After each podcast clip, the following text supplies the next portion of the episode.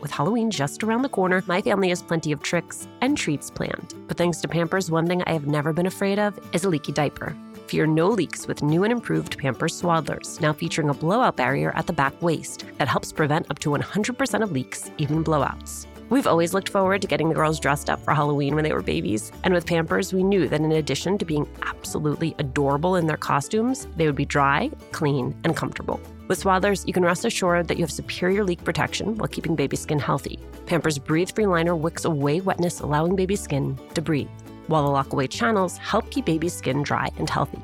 Pampers Swaddlers are dermatologist approved by the Skin Health Alliance, hypoallergenic, and free of parabens and latex. Pampers Swaddlers are available in sizes newborn to size 8 and now feature designs with the newest animal characters Shiloh the elephant and Freddie the duck. For trusted protection, trust Pampers, the number one pediatrician recommended brand. Download the Pampers Club app today and earn Pampers Cash. Redeem your Pampers Cash for exclusive Pampers coupon savings and rewards a little update on our March 27th live recording of Latina to Latina. You did it. You sold out our early bird tickets. Thank you, thank you, thank you. There is still time to grab your regular tickets while they last. Again, the details. We are partnering with our friends at Poderistas to bring you a conversation with New York Times bestselling author Xochitl Gonzalez. It is happening at the William Vale in Brooklyn on March 27th. You can find the link to purchase tickets on our Instagram page at Latina to Latina or online at Alicia Menendez XO. I cannot wait to see you.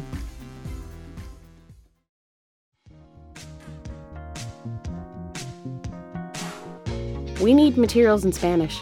We can't go out and communicate or connect with communities if we're not using language. In order for all of us to be included, we have to feel included. And so, what can Latinas bring to the industry? They bring their talents, they bring their skill sets, they bring their cultures, they bring their whole selves to this. Legal cannabis is a multi billion dollar industry, already dominated by white middle class growers. But Gia Morón wants to make sure the rest of us have a chance to profit from this growing market. She's the executive vice president of Women Grow, an organization that creates opportunities for enterprising women in the legal weed market. Thanks so much for being here, Gia. Thank you for having me. Tell me, what was your introduction to the cannabis industry? So, the first time I recognized that there was an industry, it was actually looking at a documentary on CNBC. Hmm. So, there was a documentary series about the marijuana industry and the rise of it. And this was like between 2012 2013. Mm-hmm. Not that long ago. Not that long ago. And I was shocked because I'm thinking, what is a business channel doing focused on marijuana? Mm-hmm. How did it become legal when so many people were arrested for it? And it's in Colorado and in California. And I thought, no one looks like me. And they're talking about making a lot of money. And there's a lot of people from my community who have been arrested. So uh-huh. I was intrigued, wanted to learn more. Tell me then about the first meeting you go to for Women Grow, because a lot of those sentiments spilled over into those meetings. Absolutely. So, in my intrigue of wanting to learn more, through research, I came across Jane West, who's the founder of Women Grow, and there was a profile on her.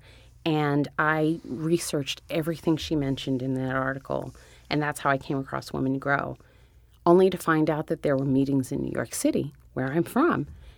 And I thought, oh my God, I have to go. So I bought a ticket to the event. I told some friends, but I was a little apprehensive because mm-hmm. I was mm-hmm. still carrying the stigma of, I can't believe that this is legal or this is real. And so here in New York City, off of Canal Street, there was an address we were told to go to. There was no signage. So I thought, oh my God, this is weird. and and I had already heard about like trainings and introduction to the cannabis industry, like out by LaGuardia Airport and JFK. And those were really weird because they weren't in the best hotels. And I just thought, all of this seems really grimy. So, especially because you're coming from Goldman Sachs. well, it's a very, very different world, yeah. right? And then I had already had my own company by then and my own clients, but all of them were operating businesses in legal industries, right? So I was still struggling wrapping my head around what this marijuana cannabis industry was about. So I go to this meeting, I get off the elevator, go through this door, and the room was packed with people. Hmm. And I was shocked because I was like, how come no one told me this was happening right here in New York City? And I think that was more the shock to me. Right. Is that these meetings had been going on for quite some time here in the city, yet no one I knew knew about them. And it, w- it was a great experience. I mean, not that anyone made me feel uncomfortable, but I think they were kind of used to that reaction of people coming and saying, What? This is really happening. But again, the meeting was attended by predominantly white people. There were probably, I counted that day, there were five people of color. And I thought, I got to tell my friends about this. Mm-hmm. So I decided after going to that first meeting, which I ended up walking out with three clients. Wow. Because, you know, people were really friendly. They, what do you do? And I thought, oh, I want to grow. I want to own a dispensary. And like, oh, what do you do now? And so I told them I have a PR, branding, business development firm. They're like, well, why don't you do that here? And I thought, do you need it? Like, absolutely. And that's when the light went on. And those folks introduced me to people in this networking circle. And I was like, wow, this is amazing. It was great just having that opportunity to consult and really get my foot in the door. So I then just started going to meetings and inviting friends. But you took a big step. You were volunteering for them. You were at a Women Grow Summit. And you again realize that all of the presenters were white. And I think a lot of us see those things and it's sort of like a see something and we say something to a friend. You saw something and you actually sent a note to leadership saying, hey, you've got a problem. I did. I did. So one of the things that attracted me to Women Grow is the founders saw that there were a lot of men leading the industry, and mm-hmm. they were mm-hmm. very clear a lot of white men leading it. And I thought, yeah, that's what I, that's how I feel. So in turn, when I saw the lineup, I said, well, is Women Grow's response to this is that only white women will lead the industry? Like, what right. happened to the rest of us? What was amazing is that the CEO at the time was extremely responsive, apologetic. You're absolutely right. We need to do better. And this is what we'd like to do. And, and ask, do you want to, to join the team? To me, I would prefer someone come forward, own their mistakes or oversights, and say, help us do better, because then I feel like we're Absolutely. moving in the right direction. Yeah. So I did take a chance, but I took a chance with everything with this industry. And I figured there's no going back now. Like, you're all in or not. And if you see things that you feel like you can perhaps create solutions for, now's the time to do it. When my babies were going through their exploration stage, I had so much to worry about falling over, bumping heads. What did she just put in her mouth? The list was endless. But when they were in Pampers Swaddlers, I knew I never had to worry about a leaky diaper. Swaddlers are great for both baby and mommy. They keep your baby's skin healthy and dry with Pampers Breathe Free Liner, which wicks away wetness, allowing your baby's skin to breathe.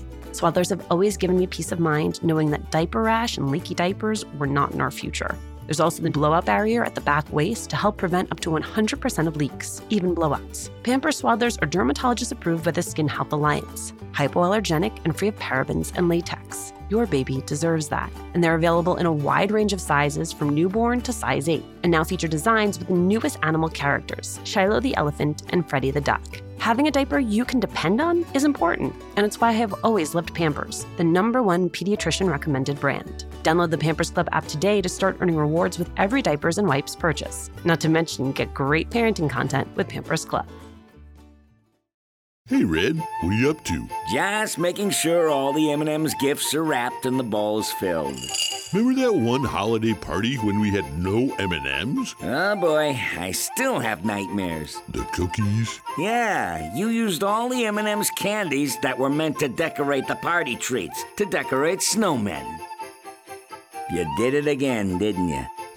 they do look cute though. Bringing cheer, M&M's for all fun kind. Hi, Latina to Latina listeners. It's Brenda from Tamarindo Podcast. And if you love Latina to Latina, then we know that you're going to love Tamarindo Podcast. And if you're in the LA area and can't make it to the Latina to Latina live event, we'd like to invite you to our event on March 28th at 6:30 p.m. We're hosting Amigas Blossoming, a night of celebrating and cultivating blossoming friendships. This will be in Highland Park, and all the details to RSVP for free are at tamarindopodcast.com forward slash events.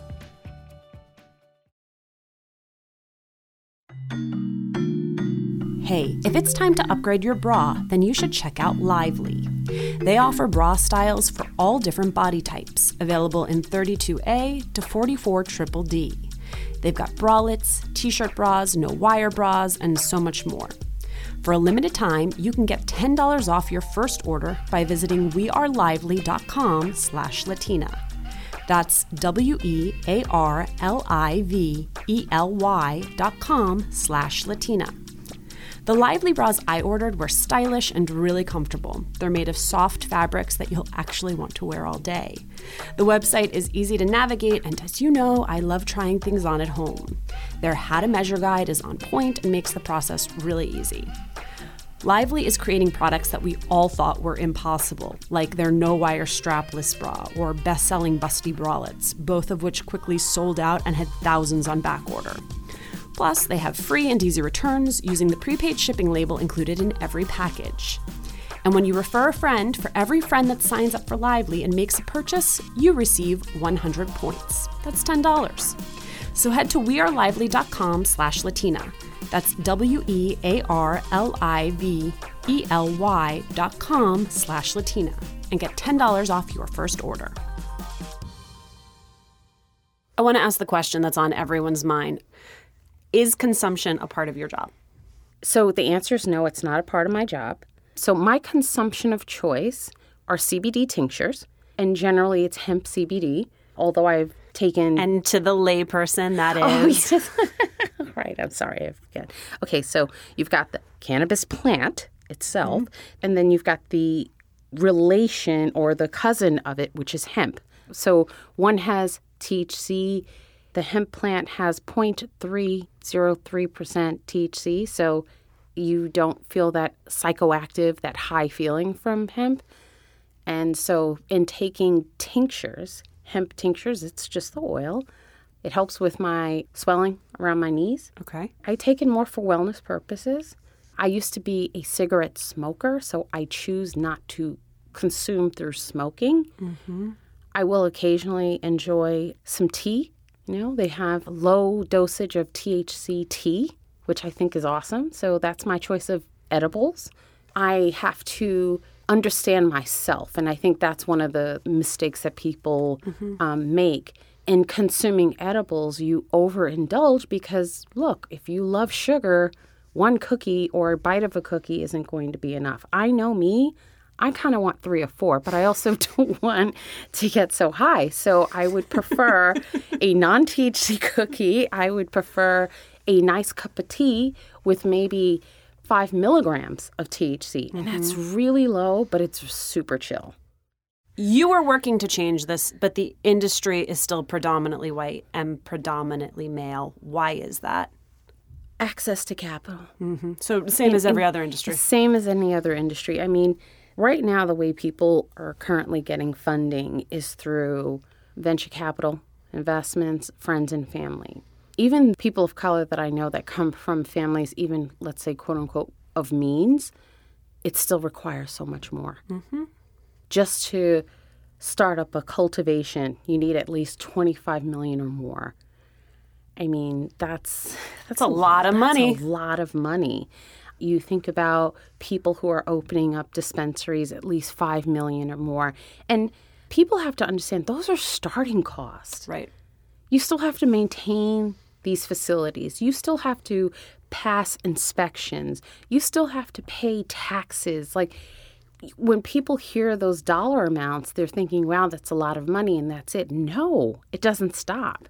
So I understand. Yeah, it is still led by white males. I'd love to see more people of color, and I mean of all races, enter into the industry. We've seen cannabis, it's gone global. We, we talk about it here in the US, but you look at the number of countries that are legalizing. So the footprint has gone so much further. But yet again, when you look at those countries, it's still being led by men. Right, Right, right.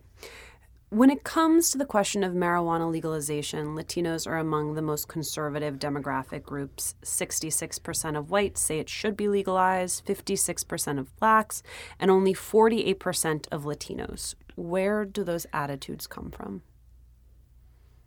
Culture. Mm-hmm. I think when you look at specifically black and brown communities, one, we've been the ones that have been most arrested, right? Mm-hmm. So fear keeps us away. To within our cultural practices, we've been conditioned to believe that this plant is wrong for us, and it is a plant, right? And when we think of other medicines, honestly, they all start out as a plant. They eventually grow into a pill form or whatever have you. So, society has told us this is wrong. We've seen in our communities people who have been incarcerated for this. And what are we going to do? We're going to stay away from what we believe is trouble. Right. So let me ask you then a follow up to that, which is how do you address then the fear and skepticism that blacks and Latinos have about it being regulated by the government? Because that fear is real. No, it, it is, trust me, it's very mm-hmm. real. I dealt with it. I had to deal with my family and my friends. So I want to get back to that later. Yeah. so I- think it's a couple of things. Education is key, access to information.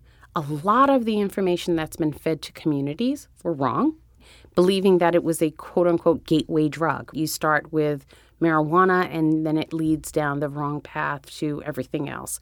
We're actually reading studies now and we're hearing results that marijuana is actually helping patients who are addicted to opioids transition and get off of opioid drugs. What a conundrum is that, right? Like it's mm-hmm. the complete opposite.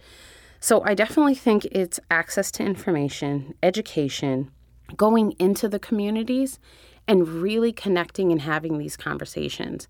Just recently, myself and other organizations partnered with the first church in the country to host a cannabis conference Whoa.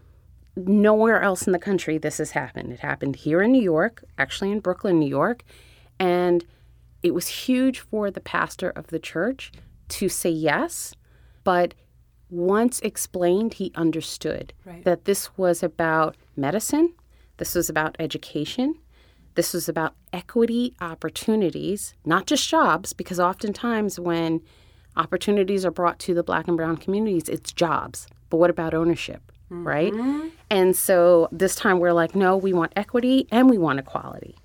And the more that we're able to bring the information to the community and have from our elders to our young people understand that this is a real industry, it is becoming legal. No, you should not be arrested for this anymore. And there are a lot of medical benefits that could help many of us in our communities. Hello, I'm Ashanti Gholar, and I'm so excited to tell you about a brand new podcast, The Brown Girls Guide to Politics. The Brown Girls Guide to Politics is a one stop shop for women of color who are looking to learn more from women of color in politics and also just to see what's going on and how other women of color are working to make the country a better place. The Brown Girls Guide to Politics is for that woman of color who has been told that she doesn't have a place in politics. It is for that woman who knows that she wants to be involved in politics but doesn't know how to get started. It's for that woman who wants to run for elected office but needs to hear from someone who looks like them who has done it before. I've teamed up with Wonder Media Network to bring you a season full of conversations with women who are leading the way in politics today. Subscribe wherever you listen to podcasts. How does Women Grow accomplish its mission? That's a great question. I can speak for myself and those that work with me. Connecting with women that we meet on a day to day basis. And the reason why I say that is our market leaders every month hold signature networking events. What's interesting is I was just in Phoenix uh, a couple of days ago to see the number of newcomers. Every month, our market leader says every month it's the same thing. new people, new people, new people. We're out there speaking to people. Someone who's attended our meeting speaks to their friend. So the mission is to connect, educate, empower, and inspire the next generation of cannabis leaders. I think that that really transitions into outside of our meetings. Once someone experiences a signature networking event, they can't wait to go home and share with their family and friends. And that allows for that message to carry on. In essence, when you look at what Women Grow does, yeah, we do hold events, we do have webinars for our education, but it's really connecting with people, right? That's mm-hmm. our mission to connect people, to invite them into this industry. Instead of saying cannabis is a gateway drug, I love to say that Women Grow is my gateway into the cannabis industry. TM that. That's good. so it's a largely membership based organization. That is my understanding. Is that right? Yes. Who are these women? Oh my gosh.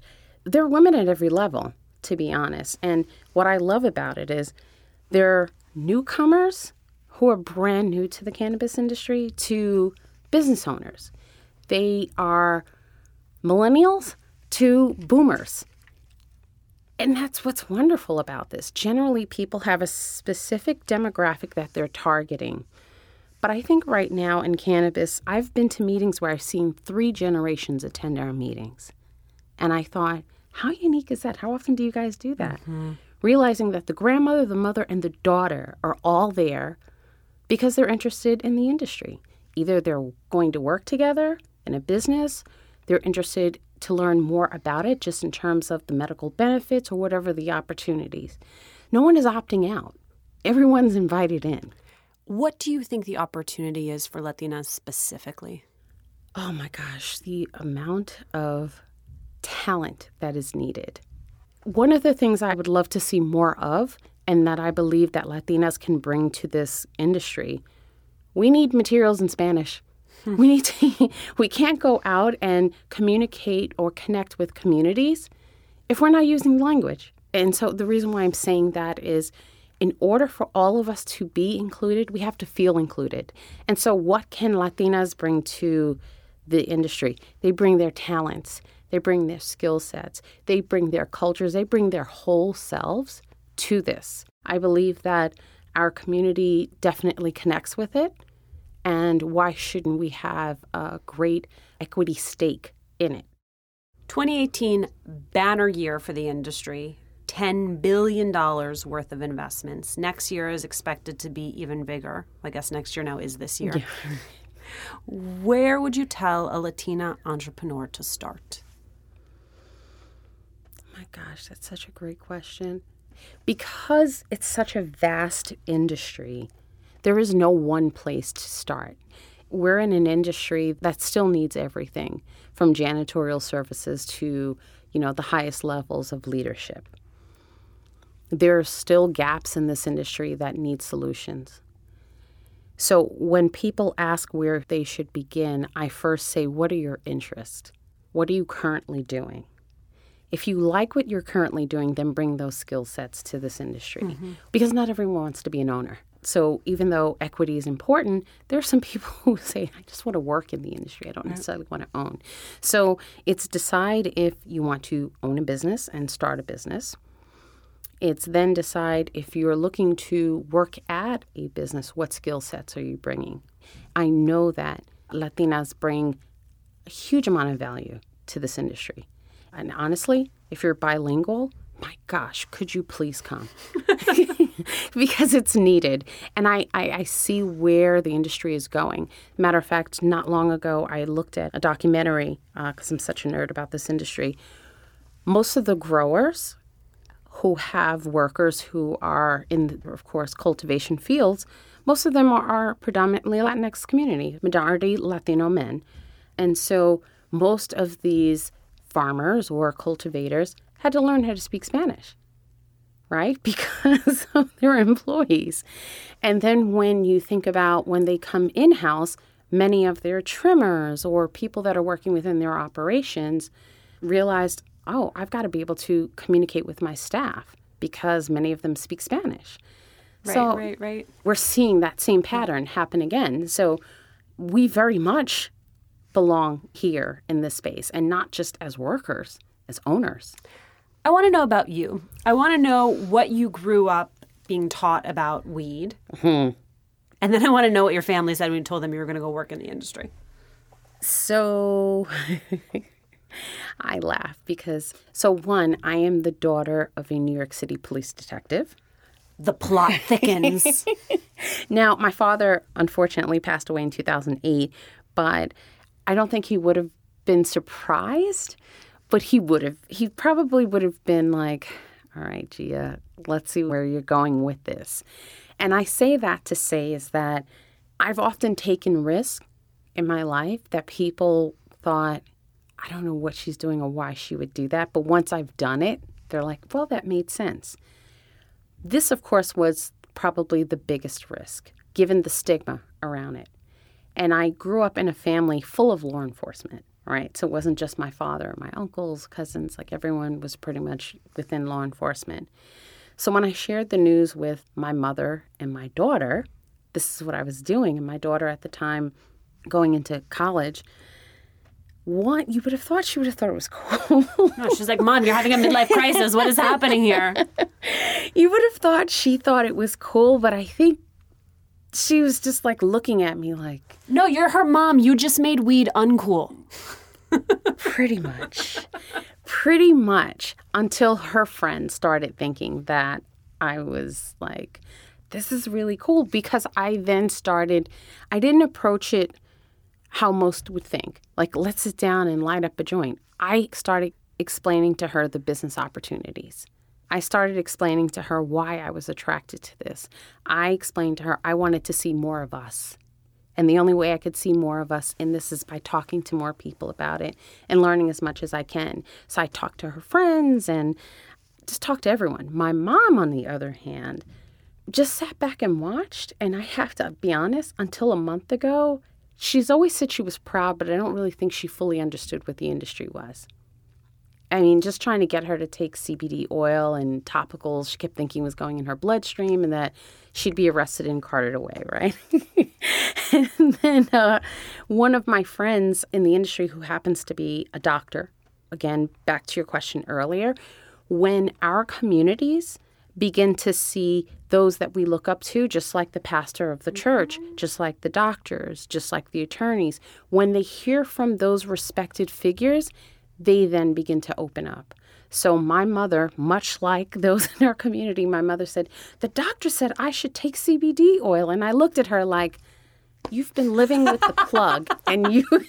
You take the Again, and just like just like with your daughter, it's like your mom can't hear it from you. Nope, not at all. And so they're welcome. They're welcome that that this now is an opportunity for us all. For those who don't want to enter the cannabis industry either as a worker or as an owner, but they want to include it among their investments, where should they start? So Tell me how to make money, Gia. Yeah. Listen, I think we're all still trying to figure out how to make money. That is honestly probably one of the biggest misconceptions. I have to say, even from the biggest companies in the space, I don't think any of them are truly making money yet. This is a Interesting. this is a long-term game versus a short-term. For people who are used to flipping, like let's say if you're flipping a house, this is not the industry. And you're then not looking to build long-term wealth. So I don't generally give out investment advice, but I will tell people when you look at the Canadian market, there's a lot of companies that are going public on the Canadian market as well as other markets.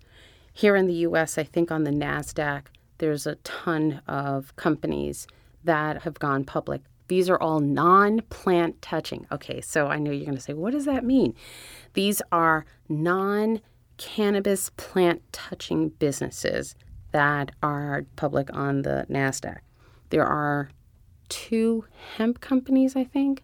So that's considered plant touching, except hemp is legal. Am I going too much? Okay, okay, I'm just checking. So hemp is legal, and so that is one of the companies that you can invest in. I tell people learn about the businesses. This is your chance to control the power behind your dollars. And the reason why I say that is oftentimes when people have 401ks and pensions, the money that's taken out of their salaries that's invested into those pensions and 401ks, mm-hmm. you're investing in companies you have no idea. Correct. When I started watching these protests across the country, just various things, and I thought, I wonder how many of those people realize that these big companies that they're protesting, their 401ks and pensions are actually funding those businesses.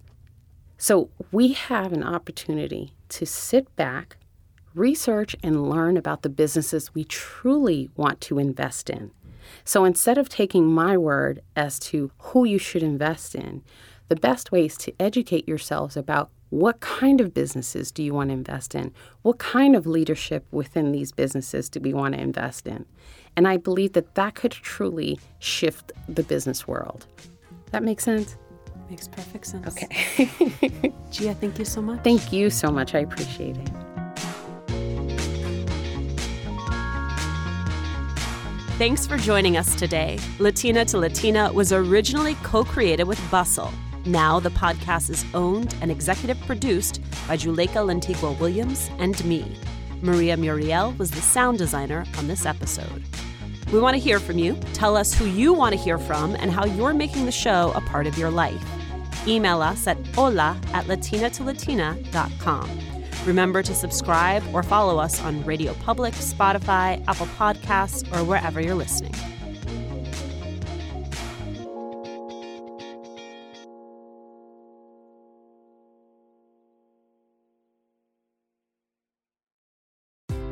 Little update on our March 27th live recording of Latina to Latina. You did it. You sold out our early bird tickets. Thank you, thank you, thank you. There is still time to grab your regular tickets while they last. Again, the details. We are partnering with our friends at Poderistas to bring you a conversation with New York Times bestselling author Xochitl Gonzalez. It is happening at the William Vale in Brooklyn on March 27th. You can find the link to purchase tickets on our Instagram page at Latina to Latina or online at Alicia Menendez XO. I cannot wait to see you.